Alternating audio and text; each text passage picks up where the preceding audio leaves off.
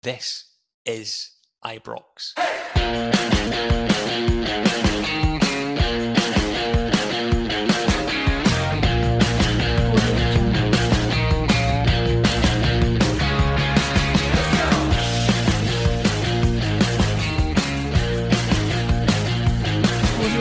Hi, and welcome to this episode of the Rangers Review. I'm Tommy McIntyre from This is Ibrox, hosting for once. And much like a manager who's just found out he's not got the qualifications for the job, I have cast about to make sure I've got the best team possible to cover for me. And that means I'm delighted to be joined by regulars, YouTube's CJ Novo. CJ, how are you doing?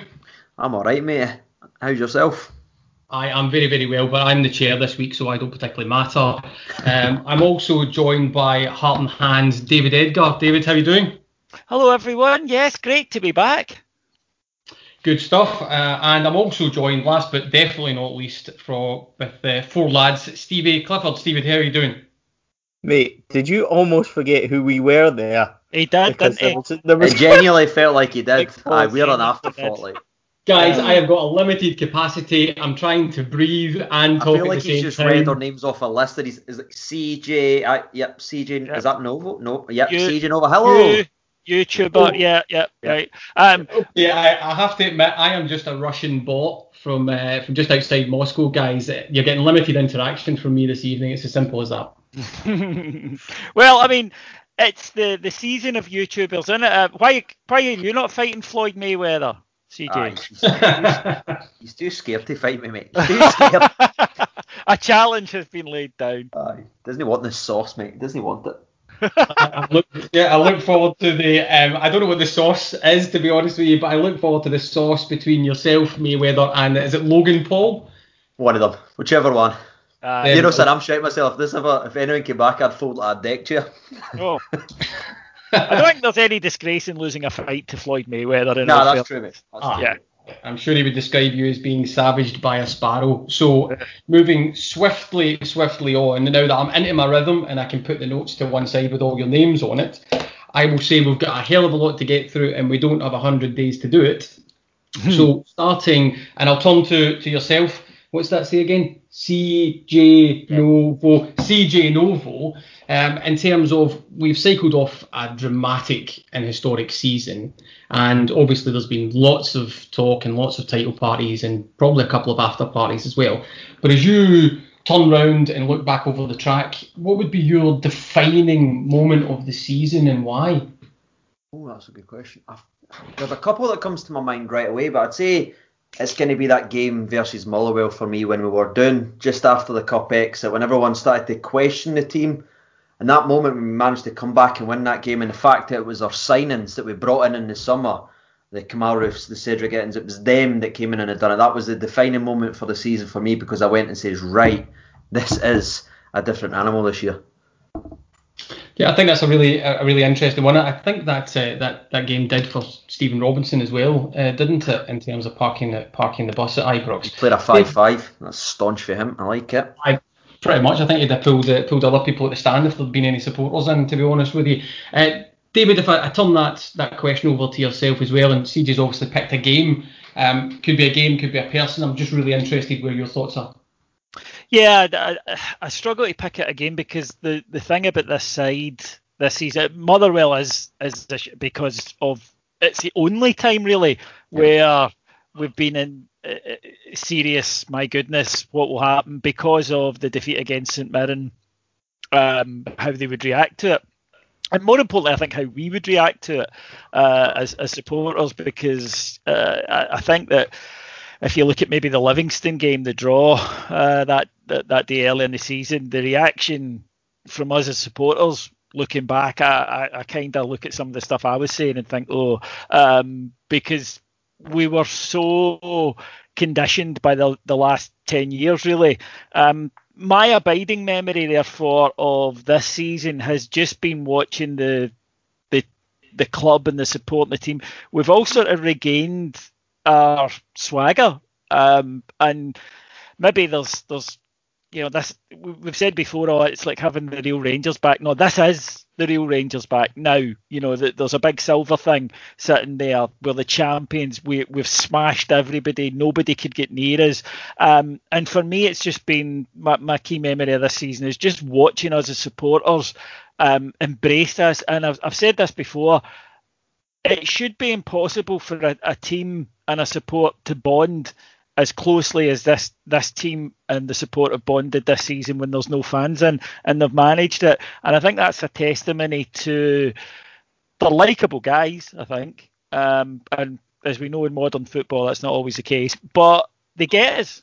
They get us, and I think as a support, we recognise when people are giving us BS or when they're giving us it from the heart, and I think this side gives us it from the heart. Yeah, I think that's I think that's pretty pretty spot on, and I would say to the listeners as well, um, judging by the conversation that I joined just before we started recording, hearing David say "big silver thing" actually uh, made me made me titter in the background as well. Stevie, if I, I turn to you with that question, and I'm I'm also quite interested because I intend to ask the guys as well, uh, in terms of any special mention for the likes of the journey that a Gerrard and a Tav have been through, but more importantly, what would be your moment of the season? It's hard not to say the Motherwell game because um, it was such a big win and the boys have obviously touched on it. But journey back slightly um, before that, and I would go back to the Kilmarnock game at um, Rugby Park. May not seem like you know such a huge defining moment, but it came the week after the victory at Celtic Park, if I remember correctly. And we've we've had a habit of you know doing unbelievable results and reaching highs and then falling on our face straight away. So, with that being such a difficult fixture on that pitch, regardless of what happened to Kilmarnock in the end, it's always difficult going down there. And I always famously remember David tweeted out straight after it at full time, "We're going to win the league," and yep. um, as, and everybody went into meltdown over that. And he was like, "Well, you know, it, even if we don't, it's not going to be my fault," kind of thing. But we had a we had a joke about it um, at the time as well. But that turned out to me you know, it's, it's difficult to pinpoint players because there's been so many that have been so good. Goldson, Tav, Morelos, etc. Um, Roofe at different points. Everybody has been. Ryan Kent's been phenomenal. You can mention and should mention every one of them. But result wise, Kilmarnock was really, really big, especially on the back of that old firm victory and and kicking on and really pushing on because I think that would have given the team and the squad such such a boost to come through that old firm and then to go there in a place where they've really struggled in the last couple of years and and get that result, even if they didn't play, you know, as well as they could have, but to get that result, you know, perfect in it and it sets us up and in every little moment like that we've kicked on. So since Motherwell was was already spoke about, I, w- I would go for that Kilmarnock match. Oh, it's an interesting one and, and one that I, I chose myself, uh, has to be said. So David, if I switch back to for you for a, for a moment here, I touched on you know wanting to understand. There's a hell of a lot to be said for the personal journeys of um, Steven Gerrard and, and James Tavernier. Stevie's also referenced some of those other players that were in the Player of the Year conversations as well. But I'm just really interested from this group here, starting with you, that Gerrard Tav dynamic and the story that each of them have. How important has that been this season? I think that the growth uh, of the side, the manager, the, the players has been enormous, and they have had to go through highs and lows, uh, and incredible highs, but really, really almost almost subterranean lows at times. But it's toughened them mentally, I think, and it, focused them. And I'll be honest, I, I think that like a lot of people, you know, after Hearts and Hamilton last year, I'm not necessarily sure I saw some of the players being able to do this. I think that because they've had that experience uh, of, you know, maybe not getting too high at times, not getting too low at others, I think they've came through it this season, you know, in, in a way that that's almost been perfect in terms of mentality the the two cup defeats were very disappointing. We know that, but yeah. equally the response both times was fantastic. Um, this year, for the first time, I think under Gerrard, we were able to put together a run. I mean, we were undefeated all season, but there was that spectacular run of victories really from Livingston that went all the way right through to, basically, I think Hamilton. I think Um, 17 and games, wasn't it? Yeah, I mean, it was it was just fantastic, and and I think that was a mentality thing. Uh, I think that this with this side, they, they just seem to grow up. Uh, And I don't mean that in a that they were badly behaved or anything, you know, that immature or whatever. I just think that they had to arrive in a space and develop into having that toughness, that exterior. Remember, we're only what 15 months away from Ryan Kent saying they preferred to play in Europe because it was less pressure. Yeah. So something happened during that lockdown, whether it was having that extra time gave them a chance to reflect. And I think also realise we're not that far off, that we are a good side. And if we just believe in ourselves at key moments, then we'll get somewhere. Um, you know, Gerrard, you know, Stevie and I are doing a series at the moment um, about him called uh, Evolution of a Revolution. And, and, Hey. and I think that that, hey, thank you. I think that that is something that's that's very important. Uh, Steven Gerrard in 2021 is not the guy who pitched up at 2018. Of course, essentially he still is in the qualifications, um, uh, or sorry, the the, the outlook uh, that he has qualifications quite important for a manager. Um, but I think that it's you know his development in that three years is enormous. It, it really is, and I, I do think that when he arrived, he was a good potential manager. Now he's a very good manager. Yeah, I think it's, it's certainly agree with with that sentiment as well. So, CJ, if I turn I turn to you and uh, picked on, you know, particularly Steven Gerrard and, and James Tavernier there, um, particularly from a Tavernier perspective, how important do you think it is for him personally, but also the club that he's been able to see through this particular part of the journey and get his hands on, to quote David, that big silver thing? Uh, aye, the big silver thing indeed. No, I think it's I think it's massive, and even at the start of the season, I think we mentioned it on our second show. I mentioned it. Um, Gerrard kind passing said in an interview that Tavernier, when he came back, brought in stuff that he wanted to work on. That he had bu- went back and looked at. So I think the time when the season obviously ended the way it did, and we had those couple of weeks, and then we were back in, it gave the, the players, the management, the coaching staff uh, time to reflect on what was going right and what was going wrong. And I just feel like the attitude and everything just came absolutely meshed perfectly into this season. I thought Tavernier just really set the tone. I mean, his early season form was frightening.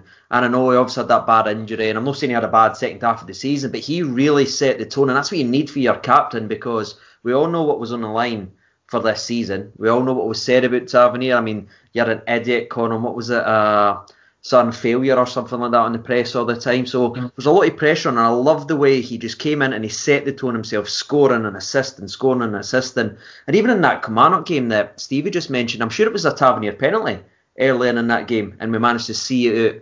So for me, I just love the way the players have went, right, I'm not going to wait for someone else to do it or he to do it, I'm going to do it. And I feel like every single one of them's had that attitude the entire season and had each other's backs when Suns and all went right, like you've seen, obviously, the cup exits.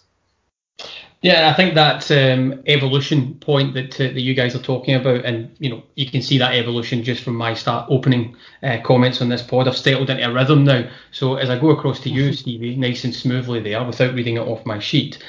In terms of that, I work in an industry that culture is a really, really big thing, and you're looking at someone like James Tavernier, and I'm putting a, a slight twist on this question for you. In terms of the younger players round about the squad looking at up to senior players, seeing a senior player who's been barracked in the press, to a certain extent barracked by their own support as well uh, for a period, come through less than stellar teams, seen the course, played like a Ranger, done Rangers things as in pick up titles. How important do you think that is for academy players coming through the club to see that from a cultural aspect? I'll just come in for for Stevie here as uh, he's been uh, called away briefly. But Is there a wee uh, substitution yeah, going on here? A wee Oh, sub? well, hold on there. I- I- Nobody informed me. I've I've been caught out. It would be like one of the ones in fives um, because he'll be back in a in a few seconds. But uh, the joys of parenthood, uh, and of course, like like uh, any good parent, that he's uh, uh, he has his priorities right. No, but uh, yeah, I think it is really important to have the opportunity because otherwise, if you're going in and, and you're training every day and there's no possible route to success, then that's that's the. I'm sure with all the jobs where you've eventually had to leave because you you just don't see that progression, you don't see that path, and I think if you have ambition and, and you need ambition to be a success yeah. at Rangers. You can't be somebody who's content and can't comfortable. Be, be there, absolutely. No, no, hundred percent. And we've seen big players, I think, mm-hmm. make the mistake of arriving at Rangers, you know, signings and think the job's done.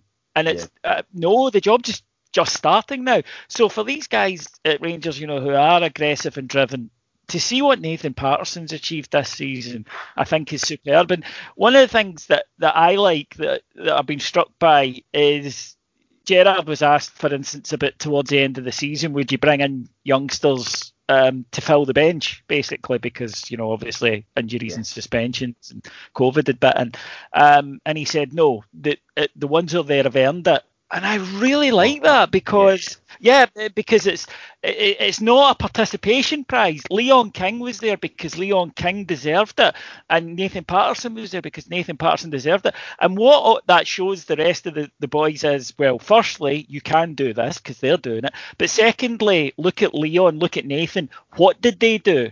What did they bring? You know, their attitude and training was spot on. And and I think you then begin to ask yourself as a as you know as a as a person, could I do more? You know, yeah. is it that I'm not getting an opportunity, or is it that uh, I'm not doing what they did? So, uh, for too long when I was growing up at Rangers, we didn't bring through youngsters. We just didn't, and there was a glass wall. And part of that was was us as a support. Uh, I was very much a case of we'll just buy somebody, yeah. you know, because we, we could, we had the money and there was no transfer windows, so yeah, just just buy somebody. Uh, it, it was quicker and it was easier and more glam, you know. But now we're in a position where I think that we can.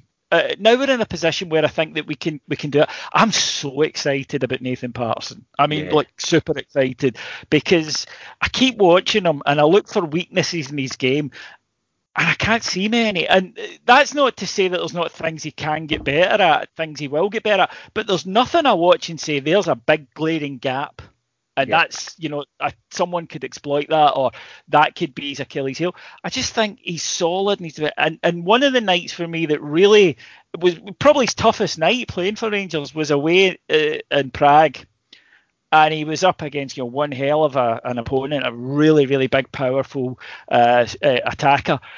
And he the first 45 minutes he got put through the ringer, but he yeah, got better and better, and he came onto it. And I thought, yes, that that will do for me because he didn't hide, he didn't get any shadow, he didn't even think, well, I'm having a tough night, but I'll be good on Saturday. He just stuck in and got better and better and better. And uh, you know where we're sitting recording just now, we're just before the internationals. He's been called into the squad.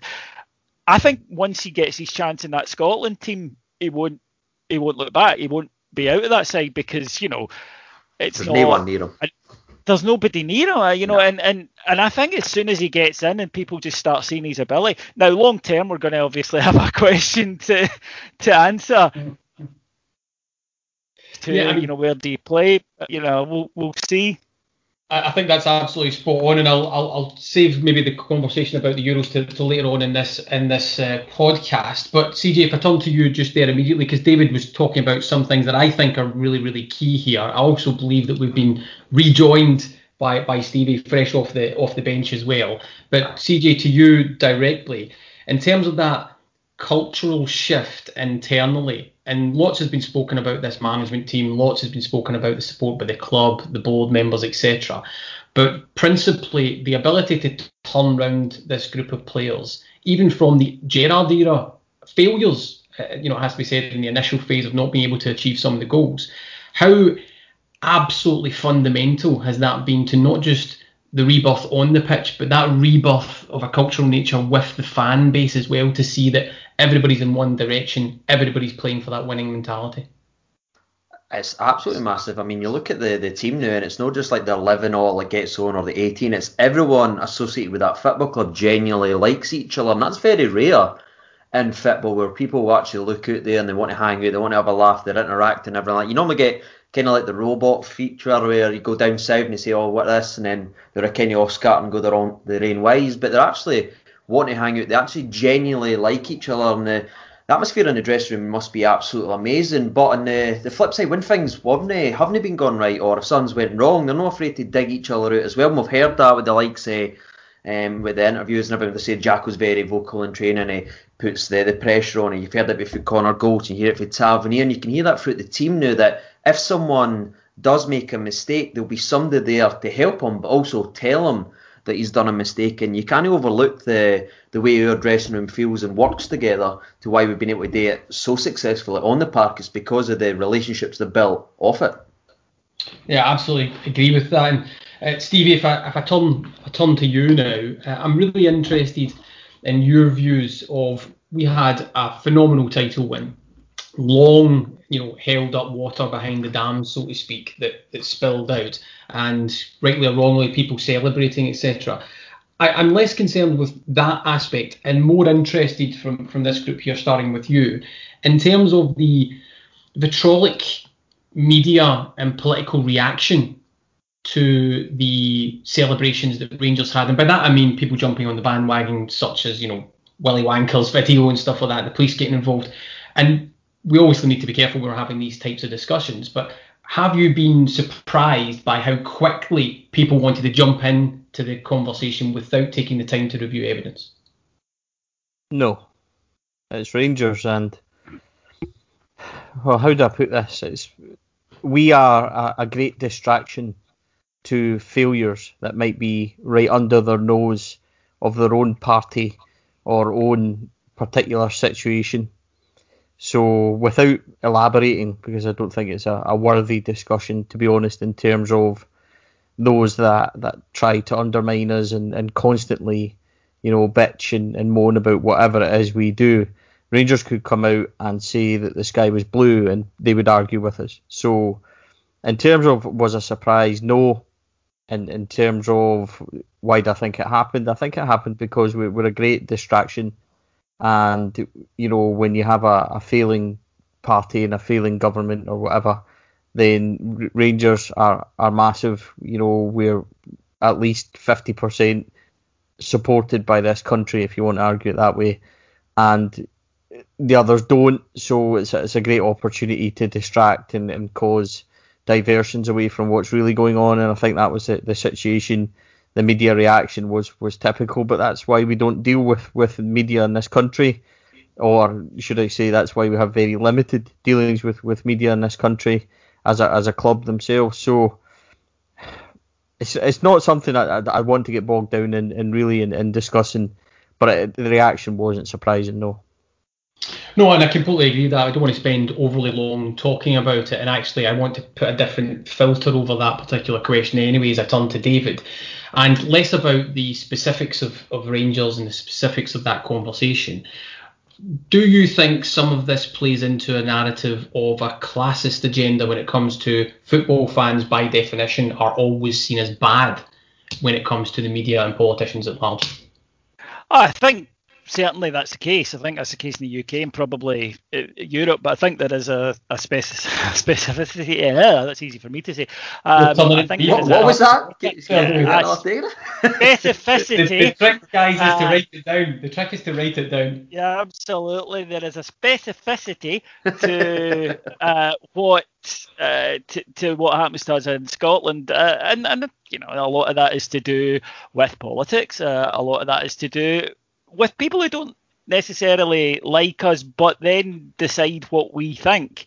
Um, and it's because we are seen as unionist, uh, because we are seen as uh, very much being against the the current ruling party in Scotland and the vast majority of the mainstream media, that they they get to pick on us and they get to you know, some of the reaction, some of the articles, and as we know, Rangers are, are taking legal action over them, was ridiculous. And you would not be allowed to write that sort of thing about any other segment of the society.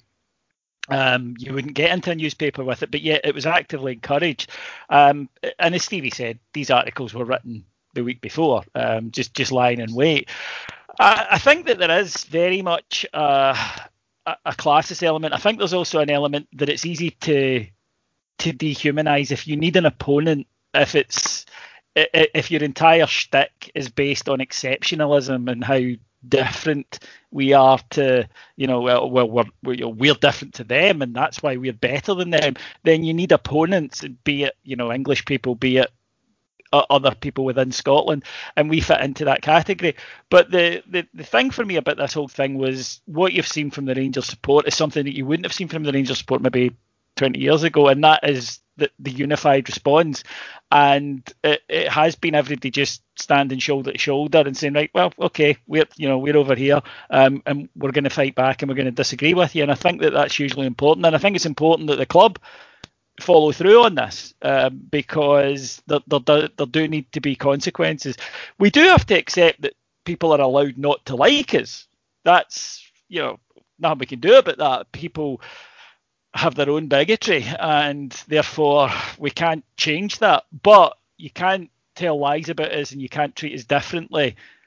And I think that we saw over the last couple of weeks that there are there are people, important people in Scotland, who think that they can treat us differently, and I think that's the the the kind of worrying thing that came out of it. But I love the Rangers fans' reaction to it, which is just to to stand together and say, nah, nah, we're we're we're united and we know where we're going. And I, and I get that sense from the club as a whole and, and from the side management players board fans. I think we're all very much in a really really good place. We've emerged out of this long dark tunnel. Uh, and for me I think that currently because you know you never know things things can happen but currently you don't need to look very far to see an example of a situation of a club that's not like that Yes, and I, yeah, I think that's a very fair point, and I completely agree with you on the exceptionalism. Everybody needs a bogeyman underneath the bed, so to speak. So, CJ, if I if I come to you and moving away from that particular that particular question now, uh, I'm really interested. We're looking ahead. We've discussed some of the players, etc. We know the Euros are just around the corner. There'll be mm-hmm. there'll be fan zones, etc. in Scotland. Great timing, obviously. Scratch of the head moment for some other people, but we've got you know some players going to that tournament. We've got Helander, we've got Barisic, Patterson, Kamara, and we've touched on Patterson earlier. I, am really interested from your perspective. One, who do you think is really going to be the shining light in there? And I'll widen out to the group to discuss all the all the players. But also, how important is this from a business model perspective as we start to see our first team players go off to top tier tournaments? Well, it's actually I'm it's actually a video that I've been planning to do now on Monday, so this is getting a wee sneak preview for the old Rangers players that's gone out there. But you're spot on there. It, it makes us look good. If your, our players go there and they have a great tournament, that says, oh, who does he play for? And that starts bringing up and starts bringing us up more in the conversation. But to answer your question about the one player that I think is going to have probably the best uh, Euros, and it's the player I'm terrified is going to have the best Euros, and that's Glenn Kamara.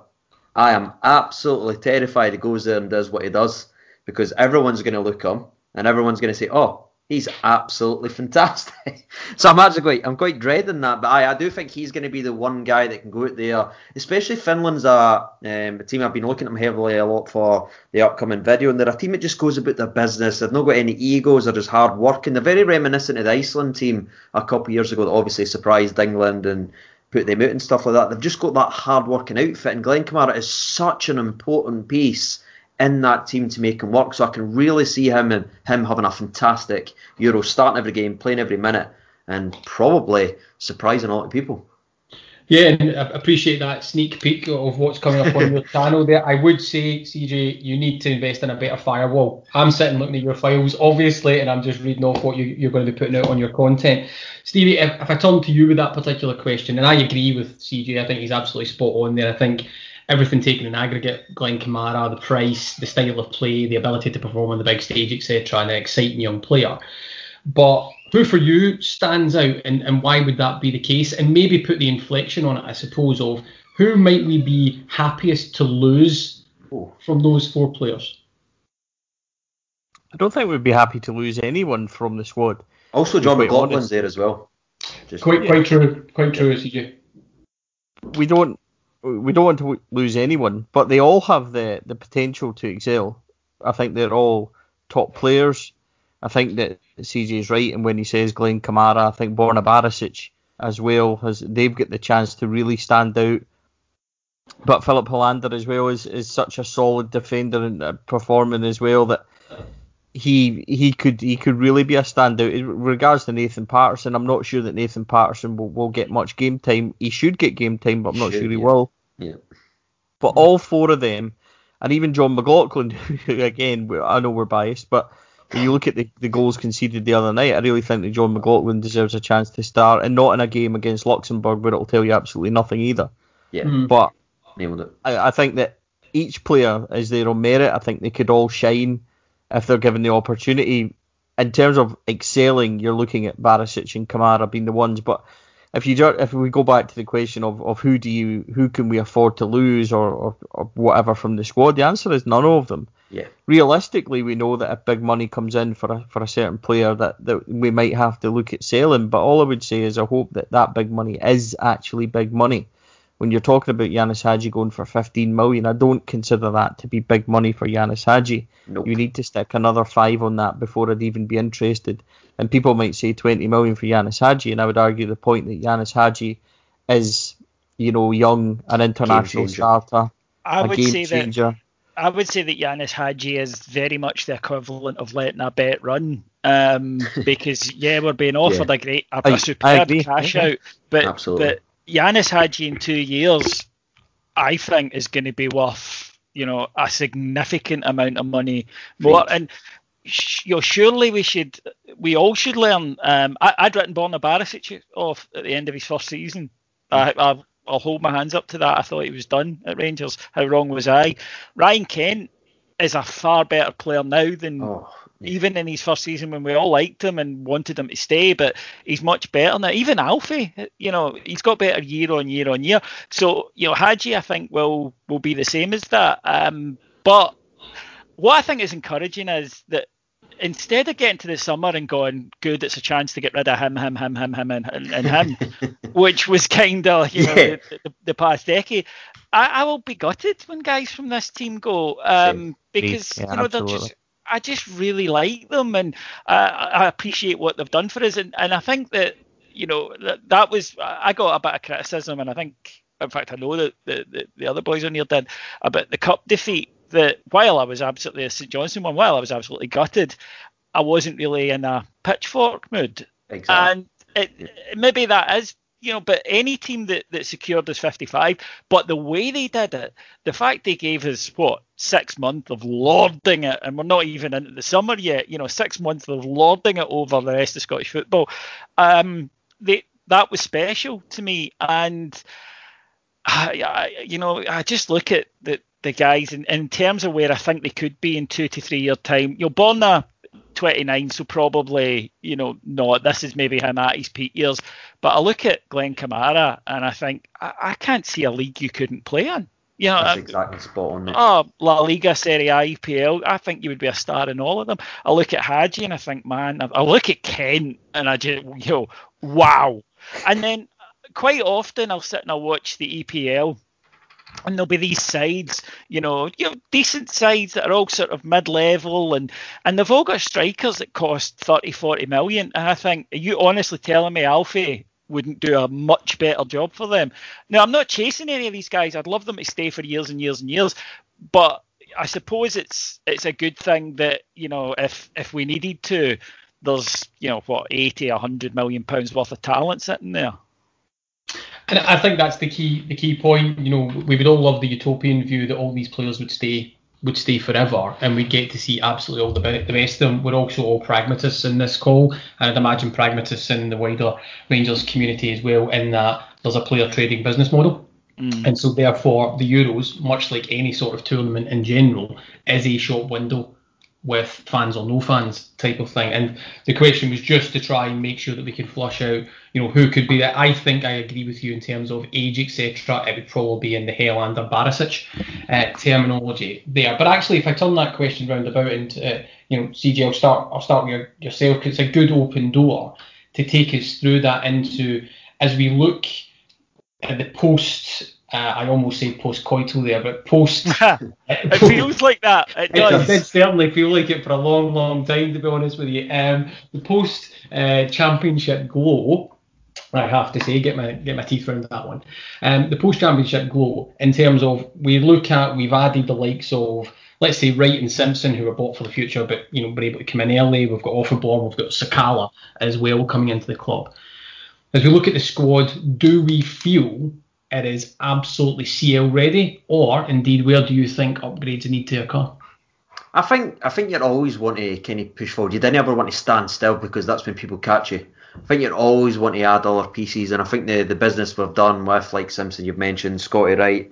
I think Sakala's going to be a very very exciting player. If he's half as good as his interviews and how much he's talking, up, what a player we're actually in for. But you've heard it by Gerrard, you've even heard it by the players themselves. They they they welcome the competition, they, they welcome the quality going into that dressing room, and I just feel like that is what it will be. I don't think there'll be that one player that's going to come in and push, say, an Alfie at the way or a rank. It's none of that. It's just adding more rounded quality into your team to make us even stronger as a unit because that's what's got us through in the league. It's having that strength and depth when 11, um, just say a couple of injuries or someone needs to be rested. We've had that rotation. There hasn't been that gap now between the starting 11 and the bench. And obviously, we're going to take a massive step up when we go to the Champions League. But even in saying that, look at some of the teams we've played in the Europa League.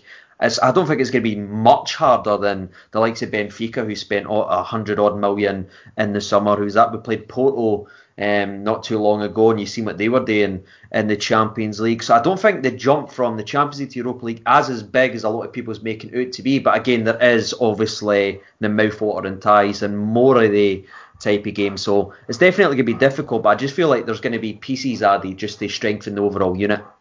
I think yeah, as well I, that it's the. Sorry, I, so, sorry, Tommy. I think as well it's the the attraction thing. Um, exactly. If we can offer Champions League football, then we you know it becomes easier to sign players. It does. Definitely. Um, the one guy actually, just as, as Tommy was was asking the question there, and I was listening to everyone's response. Uh, an interesting thing I thought might be if you flipped it and said, right, okay, we know that we've got to probably sell one or, or two players. Who's who are the oh. one over kind of you know I'm not talking about a, a Tav who's you know just signed a new deal or whatever. I'm talking about you know of the ones that would who would be the least likely that you would or, or the one you would least want to go and and for me I would have to say that's probably Kent. Yep. Um, I just I think I, I, one he's really happy here and don't that you know don't underrate that as a quality. Um, but again, improvement year on year and you know, while I'm, I'm not normally a fan of anything Derek Ferguson says, uh, he, he, said an interesting thing uh, a few weeks ago in the Blues Brothers pod where he was asked his player of the year, and he said, "Well, I'm going for Ryan Kent because I asked Lewis Ferguson, obviously at Aberdeen. He says he is the one guy that you sit down with your teammates and go, how do we stop him? And we all go, no idea. No idea. Yeah. yeah. No, mate, I'm not not just this kind of piggyback your answer there, but it would be Ryan Kent for me. He adds something to this Rangers team that I didn't think anyone else is, and that's not me being disrespectful to anybody else. He is the heartbeat to the Rangers machine this year, and you can see his progression. He's getting better. He's two footed, and numbers are coming in now. You yeah. know, and yeah. And, and yeah. I mean, he's he's bought two crocodiles, so he's obviously happy here. You know, I mean, he's gone named. That's what I'm saying. All right, he's got crocodiles. Everything's fine. We don't need to worry. I love that. That's probably spot on. Uh, I think that's probably spot on there in terms of he is the he's probably that one player that other teams have to plan around accordingly. But Stevie, if I flip back to back to your good self there, because there's an interesting um, comment that CJ made, and I, am with him. I don't think the actual step up into the, the Champions League is as big as a lot of people think. There's just a small core of teams inside that that are that are stellar because of their budgets. How important do you think it will be for the less? For this CL tilt coming up, so to speak, that we've cycled through that cohesion, those challenges on the road and at home with some really, really top tier budgeted teams in the Europa League. Yeah, I think it's vitally important as much as it was important to the growth of the team at the time it was it was happening. But when you when you play the Benficas and Villarreals and things, it can only heighten your appetite, but it will never it'll never prepare you for, for the levels that are actually out there. Don't forget, you know, if we are lucky enough to, to qualify, and it's a very tough task to do that, if we're lucky enough to qualify, we'll probably be four seeds, which means that there's three potentially huge clubs above us. So if we get to that level, then it's it's just a, it's a playground for us in terms of just enjoying it and seeing how well we do. But go back to something that CJ says, and I completely agree. We we can't afford to stand still. I don't think there's a lot of business to be done this summer, but we have to make sure it's critically right. I don't think there'll be a lot of money spent, you know, in terms of uh, probably similar to last summer if, again, and that would be, you know, fantastic considering the the investment by the board and things at this moment. But if we're lucky enough, we need to make sure that there are signings of the quality of last season, the likes of Kemar Roofe, etc. So we have to make it count. I, I do think that we need to significantly upgrade our midfield in terms of, of numbers and options, whether it's one, whether it's two, whether it's even three. So we do have work to do in there. The rest of the team, I am pretty happy with. You know, we've got a lots of cover up front. We've got 95 centre backs. So we're absolutely oh, fine the basically everywhere. lot of centre backs. Soon going to be a Walter Smith side with them playing That's right back, left wing, etc. Ten at so, the back, let's go. but yeah, I would like to see some investment in midfield, definitely. I think we need legs in the midfield as well. Just um, obviously with Scotty Arfield and absolutely love the boy Stephen Davis and he's just had an incredible year. But just we bit more legs. I think that's what we tried to do when we brought Zungu into the team and that as well. But obviously with how well Davis went and played the entire year, Zungu really couldn't get it in when he did. He didn't do too much to actually say no, I deserve more starts. But I just feel like more energy, more legs, and again a couple of guys that just goes in there and absolute nails challenges. That'd be nice. So David, actually to you how important, just to put a, a, twist on that for a moment, how important is Ross Wilson at the moment? Well, look, he, this is how it's supposed to work. That that is the, the in a way the most important person at the club. Now, we're I think all traditionalists and will always say the manager, and a, a good or a bad manager can screw you up. But if the manager doesn't uh, doesn't have the support and doesn't get given the, the materials to work with, then you can be a wonderful manager. But if you don't have the players, and I, I always go back to Pep Guardiola's first season at Man City, um, where he, you know, he just didn't have the squad, and then he got the squad, and wow. Um, and I think that to to a degree that that's been the case at Rangers. Also, we trust in our recruitment, and we're a bloody demanding support, and yet I think we all agree that right, we'll probably lose one or two, but you're confident that they'll bring in some. Now, some won't work. Um, I think that's that's fair to say. Some players that we sign will be punts, you know. Um, but then, even if you look at the guys who who've been punts over the last 12 months, you would say Simpson, okay, jury's still out. Scott Wright, success already. You're uh, very lucky you said success there when Stevie's in the chat. I, I wouldn't have brought it up otherwise, you know. I'm oh. um, but but you know, look, for what 100 grand, 150 grand, brilliant. Mm-hmm. You know, he's already made a contribution, and, and again, I'm excited to to see what develops in the future because he's a quality player. Um, I think that Ross Wilson has a strategic vision, and both of those terms are important because it's all right having a vision. Mark Warburton had a vision but you need to have a strategy on how to get there. And I think Wilson has both. I think that he knows what he wants his Rangers team to be. And by that, I mean, you know, background. Um, but he, he also has a plan in place on how we're going to get there, which is very, very important. Um, Ross Wilson's CV suggested we were getting somebody good. Uh, that that is important. And again, you know, when when we're seeing an almost Herculean level of turd polishing going on in the Scottish media at the moment. That yes, you can be sold something and told that it's wonderful, but in black and white, when you're reading down somebody's CV, he looked like somebody who would bring that level of professionalism to the club. Rangers are just you know, we're streets ahead of everybody else at the moment in, in the SPFL in terms of professionalism, but we're streets ahead of where Rangers have been probably since the 90s. And and yeah. you know, part of our problem is in the nineties we were dynamic, but we, we just refused to change. So what happened is what had been cutting edge stopped being cutting edge. And that'll be a challenge for these guys as their methods, you know, will they be able to evolve as football evolves? But that's for another day. At the moment you get the impression that, that these are guys who are very much at the, the top of their game. Yeah, I, I, absolutely. I think we all know that that uh, that evolution and revolution to, to bastardise what you said earlier, um, has to continue. If I turn back to yourself, Stevie, for a moment, we've discussed at length here on this pod the the process of building a successful team on the pitch. Rangers are very much in the business of building success off it as well, and we've seen dramatic changes behind the scenes. They are none more so than the recent uh, announcements, etc., and some of the pictures of the Rangers Museum. And I'll touch on some other things about share issues in a while as well. But I'm really interested from your perspective. We've also touched on things like culture, the way that the media reacts in this this country, etc. How important is it for Rangers, the Rangers community, and the wider Rangers diaspora to be able to tell our story and what it means to people in our own museum?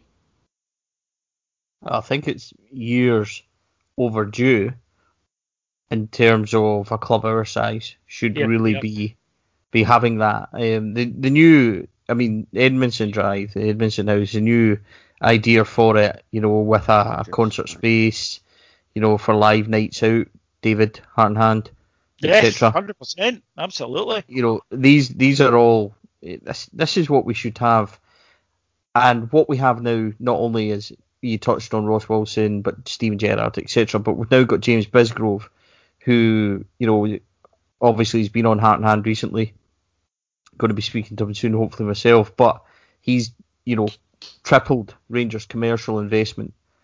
He's he's bringing in close to 10 million pound extra revenue and things and he has a vision of where we should be what we should be doing and and you know even stuff like the pub where the the current shop is and things like that. This is all you know this is all exciting revenue for the club even if these things don't pan out and don't necessarily work the way we want i get the impression with james bisgrove that say we can't put a pub in the corner of the the, the stadium, we'll find another way to put it somewhere and, and get that revenue in because he's all about revenue and he's all about, you know, you look at the, the amount of partners we have at the moment and it's all about growth and commercial kind of building. I'd love to ask him where, where he sees Rangers being because what his end game and, and where the club where he wants them to go. That that would be a really interesting question for him. But in terms of you know appointments and things we've done, you know Ross Wilson is vital. James Bisgrove is just as important for me. And when you look at the museum, you look at Edmiston House and things. These are things that this is something that we should be really proud of, and being able to have that space and and do that and tell that story is incredible. And if you look at you know obviously the trophy room is iconic, but the trophy room you know, as as the showpiece. It doesn't necessarily tell tell the story in terms of I've been to um, Old Trafford and, and done the Old Trafford tour, and their museum section is is unbelievable. You can watch, you know, documentaries. You can be in there for hours and hours watching documentaries of of their European Cup wins and stuff. And I think that a club our size should definitely have an area where we can tell the story of 1972 you know, and, and many other things. It's actually a friend of mine from back home, Joe Morrison, who you would have heard Stuart Robertson talking about. He's actually the curator for the museum, and he's he's gathering everything. Some of the stuff that he's um, told us is going to be in there that he's found in boxes and things in Ibrox is unbelievable. And we'll be hopefully speaking to him soon, David, on, on Heart and Hand. So, it, you know, so excited about the museum and, and it's a chance just to tell our story. We've got so much history. And I mean the, the, the really bad parts and the fantastic parts. It's our story and we should be proud of it and we should be telling everybody, you know, in the world and help spread our story. I'd, uh, if you don't mind, I'd, I'd like to come in on something there. Um, one of the things that I know that we all get, all all of us that are on this uh, on this podcast tonight, is that whenever you say something positive, because this has been a positive, you know, we're excited and you can hear it and we're praising people at the club. And what you get told is, ah, well, you're just saying that because you have some ulterior motive. Yeah. Uh, you know, that in my case, well, they, you know, it's your mates and they give you passes and, oh, you want this, Stevie, and CG, you want that, Tommy, you want this. And it's like, guys, the 10 years we've just had, let's Let us be happy. this. Yeah. Uh, you know, and you should be happy too. And if it goes tits up in a year, we will say this is shite.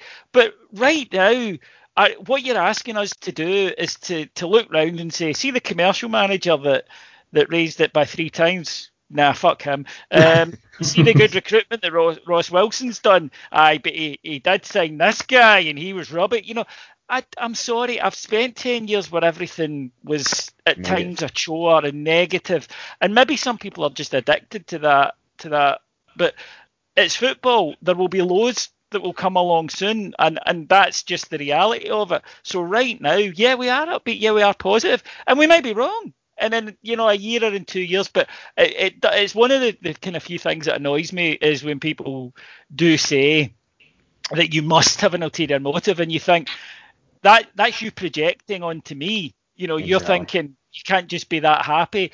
Uh, well, I can.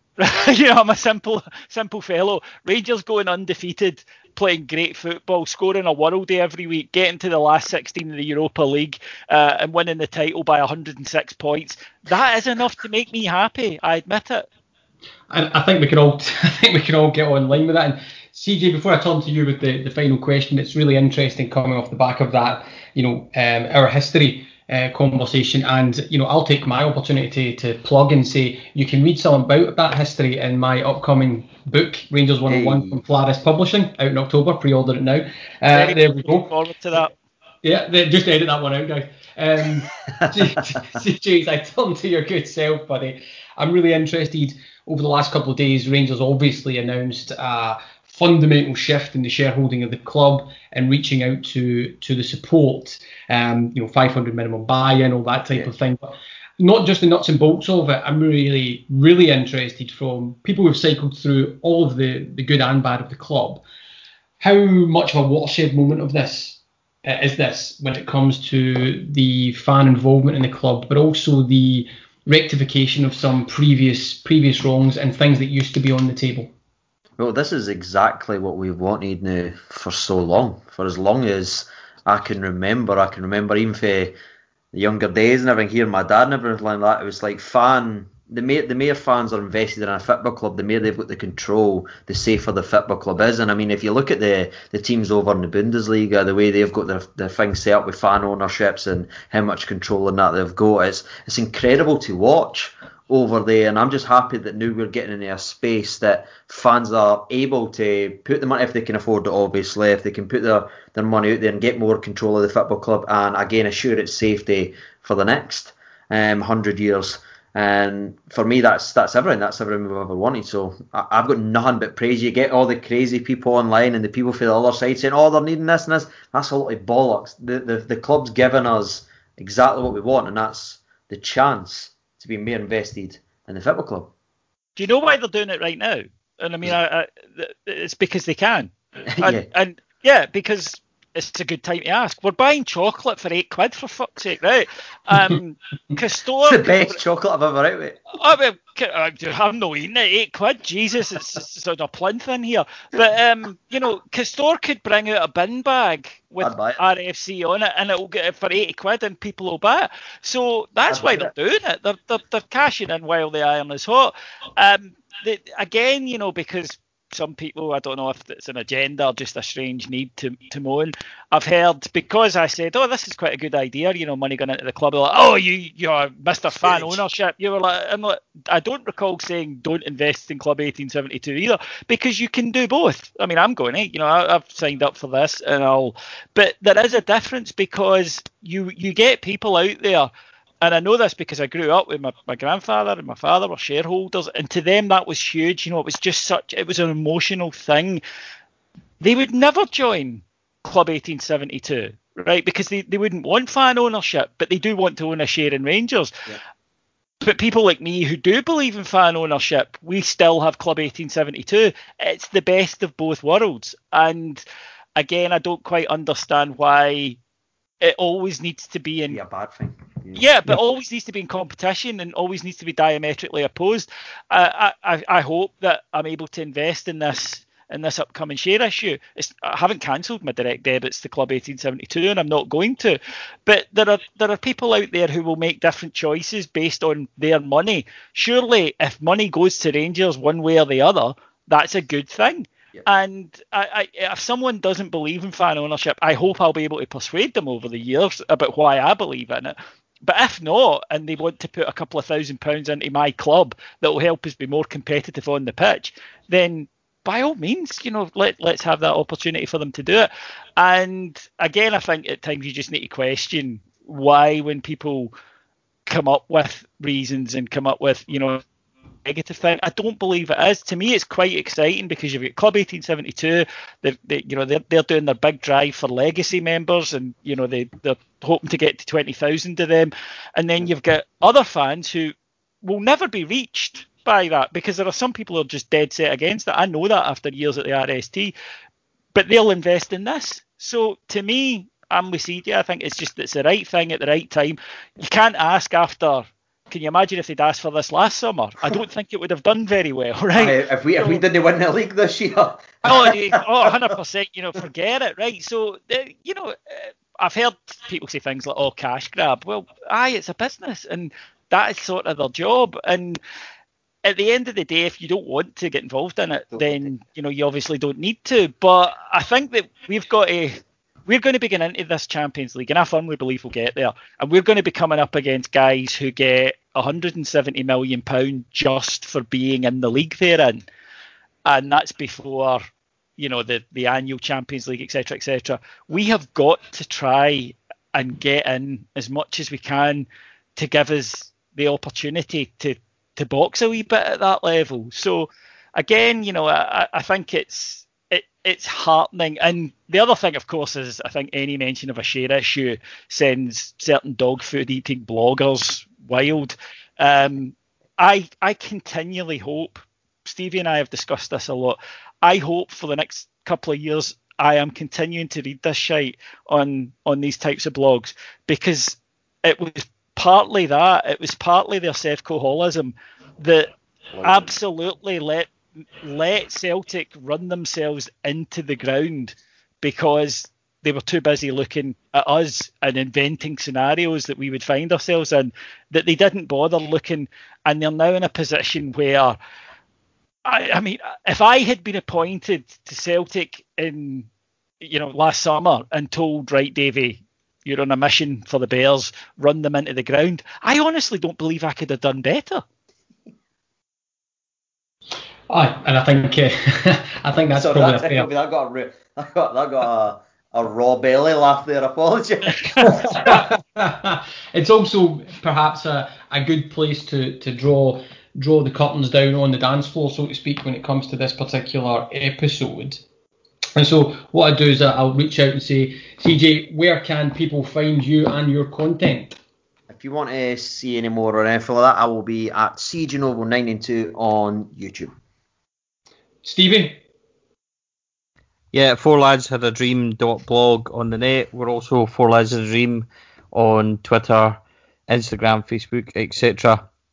Quite a lot of good things um, on their pod, um, blog wise and things, but podcast wise, myself and David are doing um, the podcast he mentioned about Steven Gerrard, um, an evolution of a revolution, which is a lot of fun. We've had some great feedback on it. It's free to listen, hosted on Heart and Hand Patreon site. But um, it's six episodes, all about his time at Rangers and his growth to where we are now. We're looking at each season individually. We started off by looking at how he gets there. There'll be a wee Q and A for everyone to get involved in as well. And it's generally one of the best podcast things I've been involved in. And not only that, I think the reaction, David, as well, has, has been phenomenal. So really enjoying that. And I would urge people to definitely please check that out. Nice one, David. Yeah, uh, heartandhand.co.uk, uh, and uh, you you get our free pods, of course, every Monday and Thursday, wherever you get your podcast. But if you want to hear a wee bit more, and that's where we can do kind of in-depth stuff like Stevie just mentioned there, uh, go to our Patreon site, patreon.com forward slash heart and hand. Um, but can I just say that, you know, I, am going to get totes emosh here, lads, totes emosh.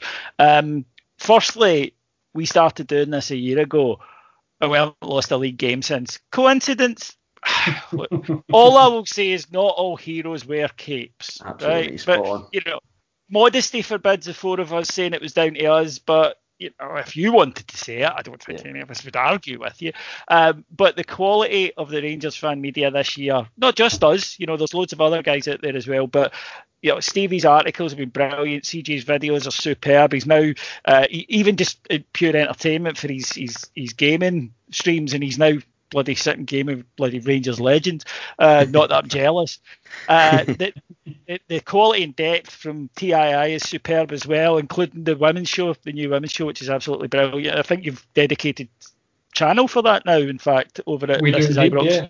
Um, nice I, I would be confident to put up Rangers fan media against any media coverage in this country. I would be absolutely content to walk in with us and you know several of the other guys who are producing stuff and say, you know, right, we will put this up against anybody in terms of quality, and I think we would win.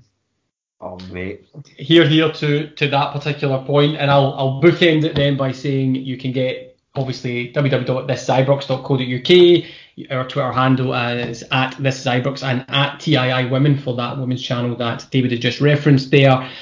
And I would bookend it all by saying it has been a fantastic, record breaking season. But when it comes to Rangers, the history making and the record breaking doesn't stop here. So, to the wider Rangers community, to my friends on this particular podcast, bye for now.